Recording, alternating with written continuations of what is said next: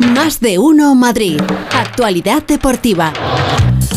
Hola, feliz José Casillas. Hola Pepa, ¿qué tal? Eh, ¿Qué te parece si te digo que el Real Madrid es segundo y el Atlético de Madrid décimo segundo? Porque me quedo igual, porque no sé de qué estás ¿verdad? ¿Y hablando. al Borracas qué le parece? Pues a mí me parece como siempre bien. Siempre bien. O sea, el Madrid segundo y el Atlético décimo bueno, segundo. pero ¿te parece seguro bien? que es Pero en, bueno, en tarjetas. o ¿Petanca? en- O en, cosas No. de Eh, esas. ¿Petanca no? en la Money League. Ah, ¿En qué? La. Money League. ¿Eso Hola Paco es? Reyes, ¿qué tal? Buenas tardes. Paco, ¿qué es La del de dinero, la, de la pasta, la de los pasta. ingresos. Ah, bueno. La de los Ah. ingresos, sí, sí, sí. Eh, ¿Quién es el primero, Borrascas? El que Pues- más ingresos tiene. El pues equipo será- europeo que tiene más Pues ingresos. serán los frantuches, ¿no? El PSG ese. No. ¿No? El City. El City, Bueno, el mira. City es el, es el primero. Eh, 731 millones de euros, el Real Madrid segundo 713, el Barça séptimo 638 y el Atlético de Madrid décimo segundo 393. Es decir, ¿eh? la mitad de los grandes grandes, ¿no? Mm, Me- un poquito- un poquito, menos de la sí. menos de la mitad. Bueno, bueno, pero estás ahí décimo Menos de la mitad. Mira, ¿Puedo hay- meter una cuñita muy rápida? Juanjo Sí. dice, Pepa, en Mirasierra, Mateo Unurria y carretera de Canillas, Nebo. Eso creo que es Madrid capital. En Urria. Vale. Mateo Inurria Chamartín. Sí. Sí, sí. Dice que, que Nebo. Vale. Que Observatorios. ya está. Te digo lo de San no Martín me digas observatorio. No, no, es el observatorio lo que observa la gente. Así no se Sigue. Retiro, un- un ciudad, de. Sigue feliz. universitaria y Adolfo Suárez micrófono.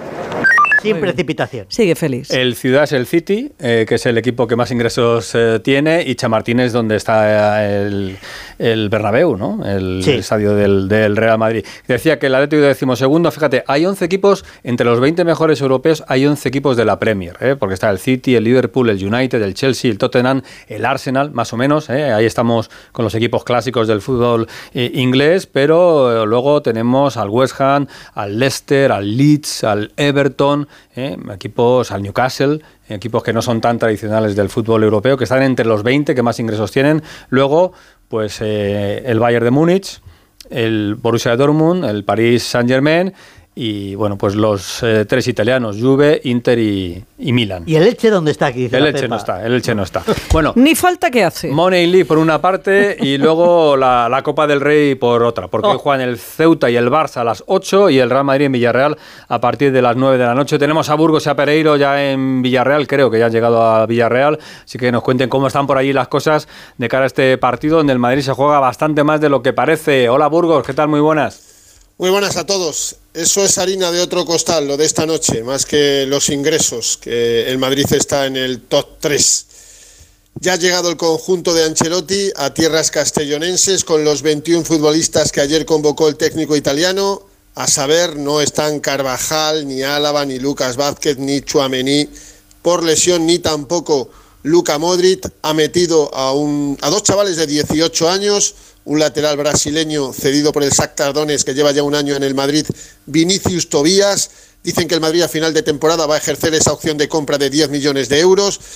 Ha metido también a otro chaval que también fue a la Supercopa de España, pero no debutó, Mario Martín, 18 añitos, de Sonseca como Fernando Morientes. Dicen que es una de las perlas de la cantera, uno de los del 2004, que ayer a pregunta de Onda Cero dijo Ancelotti que van a tener opciones en un futuro, como también del 2004 Vinicius Tobías. Y el Madrid esta noche sin confianzas, sin rotaciones más allá de las obligadas por la lesión de Carvajal y el descanso de Luka Modric, 12 días después de la derrota en Liga, 2-1 con los dos penaltis polémicos que pitó Soto Grado a Juan Foyt y sobre todo a David Zálava, que el Comité Técnico de Árbitros dijo que no era penalti y que propició la derrota del Real Madrid en el estadio de La Cerámica. Y el 11 para esta noche apunta a Borrascas, Courtois en portería, Militao, Rudiger, Nacho Mendí, Camavinga, Camavinga en el ancla, Camavinga en el ancla escoltado por Cross y Fede Valverde y arriba lo mejor y más granado que tiene el Real Madrid con Rodrigo Goes, Vinicius Junior y Karim Benzema. Pita, el extremeño Jesús Gil Manzano. Y lo escuchamos Pues muy eh, en el. Radio Estadio. Gracias Burgos, un abrazo. Besicos, adiós, hasta, luego, mañana. Hasta luego, adiós. hasta luego. No tienen pinta de tirar la copa, ¿eh? Ni el ese Madrid equipo. ni el, ni el Villarreal tampoco, no, ninguno de los dos. ¿no? La Copa se está quedando muy bonita, ¿eh? Eh, Menudo, menudo panorama con, con Osasuna, con el Atlético de Madrid, con el Athletic, clasificados ayer, con el Valencia también. En Sevilla, la Real Sociedad se está quedando una copa, una copa muy bonita. Cayó el Betis, el actual campeón, ya eliminado por Osasuna en, en los penaltis. Bueno, está Memphis, Memphis Depay, está en, en Madrid. Memphis eh, es jugador del Barça hasta que no se haga oficial que es nuevo jugador del Atlético de Madrid, holandés, delantero, que llega al conjunto rojiblanco eh, entre 3 millones más uno en variables, un contrato que ya veremos si es hasta el año 2025, algunos dicen que hasta 2028, ¿vale? Y que bueno, pues el Atleti y el Barça siguen negociando y además en ese acuerdo eh, se habla también de una opción por Carrasco, Yanis Carrasco quería del Atleti al Barça al final de la temporada pues por unos 15 o 20 millones. ¿eh? Opcional, Así que ¿no? el Atleti y el Barça son muy amiguitos en esto de los traspasos, ¿eh? últimamente se llevan, negocios. Se llevan bastante bien. Está pasando reconocimiento médico en la clínica Navarra, ahí en Canillejas, lo ha hecho a partir de las once y media de la mañana, así que cuando termine ese reconocimiento, lo normal es que se haga oficial que Memphis es jugador del Atlético de Madrid. Pero, pero, pero, pero en el Atleti hay alguna que otra cosita curiosa de la jornada. Bueno, sabéis que existe el TC, eh, el Tribunal Constitucional, Sí, sabéis que existe el CGPJ, Uh. eh, la RFEF, eh, la ACB, lo de las siglas. Lo que yo no sabía es que existía el FROG. El frog. El eh, frog. ¿esto Frog qué es, es? eh, rana, rana, rana en inglés. Sí, sí, lo sé, lo sé, pero el frog- Pues te cuento, es el foro de responsabilidad y opinión granota del Levante. Ah, pues me parece muy bien. Sí. Perdón. Bueno, sí, sí, el foro de responsabilidad y opinión Granota. eh, Granota. Granota, el equipo Granota es el equipo del, del Levante en, en Valencia, que aglutina unas eh, 3.500 acciones de la entidad valenciana y que le ha pedido a Luis Rubiales, al presidente de la federación, que investigue el arbitraje de Figueroa Vázquez ayer en el partido que el Atleti le ganó al Levante por dos goles a cero. ¿Qué haría y borrascas? Pues mira, no señalar un penalti que para mí fue un manotazo como una casa. O sea, A ¿tú crees favor que sí? En el minuto... ¿Qué te eh, parece, Paco En el Reyes? minuto 60 y... Sí, ya no me acuerdo del minuto, macho. Sí, sí, no, no, te lo estoy diciendo Ah, yo. vale, vale, Sí, vale. Hay penalti de Condovia Yo creo, que le pega un, yo creo que sí, que le pega un codazo goldo. Eso reclaman los del, lo del Levante. No ¿Y lo te parece que el gol anulado en el minuto 26 está Eh, ahí falta. Sí. Sí, yo creo que le carga dentro del área y ahí falta. Pero el penalti yo lo Un hubiera 50% de acierto de Figueroa Vázquez según yo- el Borrasca. Según Paco. Reyes, Pues para mí no acertó en ninguna de las dos. quitado. No, hombre, sabes que soy muy sincero con estas cosas. Sí, creo, que no, Atleti. creo que no hay falta. El que sale mal es, es Oblak y el jugador del Levante no hace ningún movimiento extraño. Y, y el penalti para mí es penalti. O sea que, sobre todo es penalti ahora que se pitan todo ese tipo Y cancela con novia. de, claro. de jugadas. Eh, eh, Lo que pasa es que la primera parte del Atleti fue. Muy mala. Fue para echársela. Sí. Aparte, ¿eh? A a Pero los- sí, esa no es la noticia hoy del Atleti, eh, Paco. La noticia hoy en el Atlético Es que, se va un mito. No, Ah, que se va un mito. Se ha retirado un mito. El ¿Pero por qué Cebolla? Rodríguez. Hombre, nada. Por No favor. grites. Con ese hombre llegamos a la final de una No, Copa de Europa. ¿Cómo ¿por es posible? grita con lo tranquilito que venimos y con el frío que hace? Hace un frío en la redacción. Ah, meteros en calor. Que estoy pues digo a la calle. eh, eh, que está el mundo del fútbol tan, tan enredado últimamente con todo lo que ha pasado en ese partido Cádiz-Elche, con el comunicado ayer también de Iglesia Villanueva al árbitro pidiendo perdón, pero criticando también Mensajito, a eh. Cleyos, eh, que-. Te- Yo creo que había alguien detrás de la dictándole un honestidad poquito, ¿eh? arbitral, pues eh, de nuevo otro lío. En este caso, que afecta al Atlético de Madrid, que va a estar mañana en el bombo de la Copa del Rey a partir de las eh, de la una de la tarde, pese a lo que diga aquí el, el FROG, eh, el foro Granota, que está intentando pues que Rubiales investigue lo que pasó en ese, Está en ese partido. para. Bueno, no- ¿dónde está Rafa? Rubiales para ¿Dónde está. Rafa? Yo cada vez que digo Rubiales me- busco a Rafa. Rafa, por si acaso, se ha, ¿Dónde está quedado, se ha quedado hoy en casa trabajando, Ah, eh, que, que tenía cosas que, que hacer.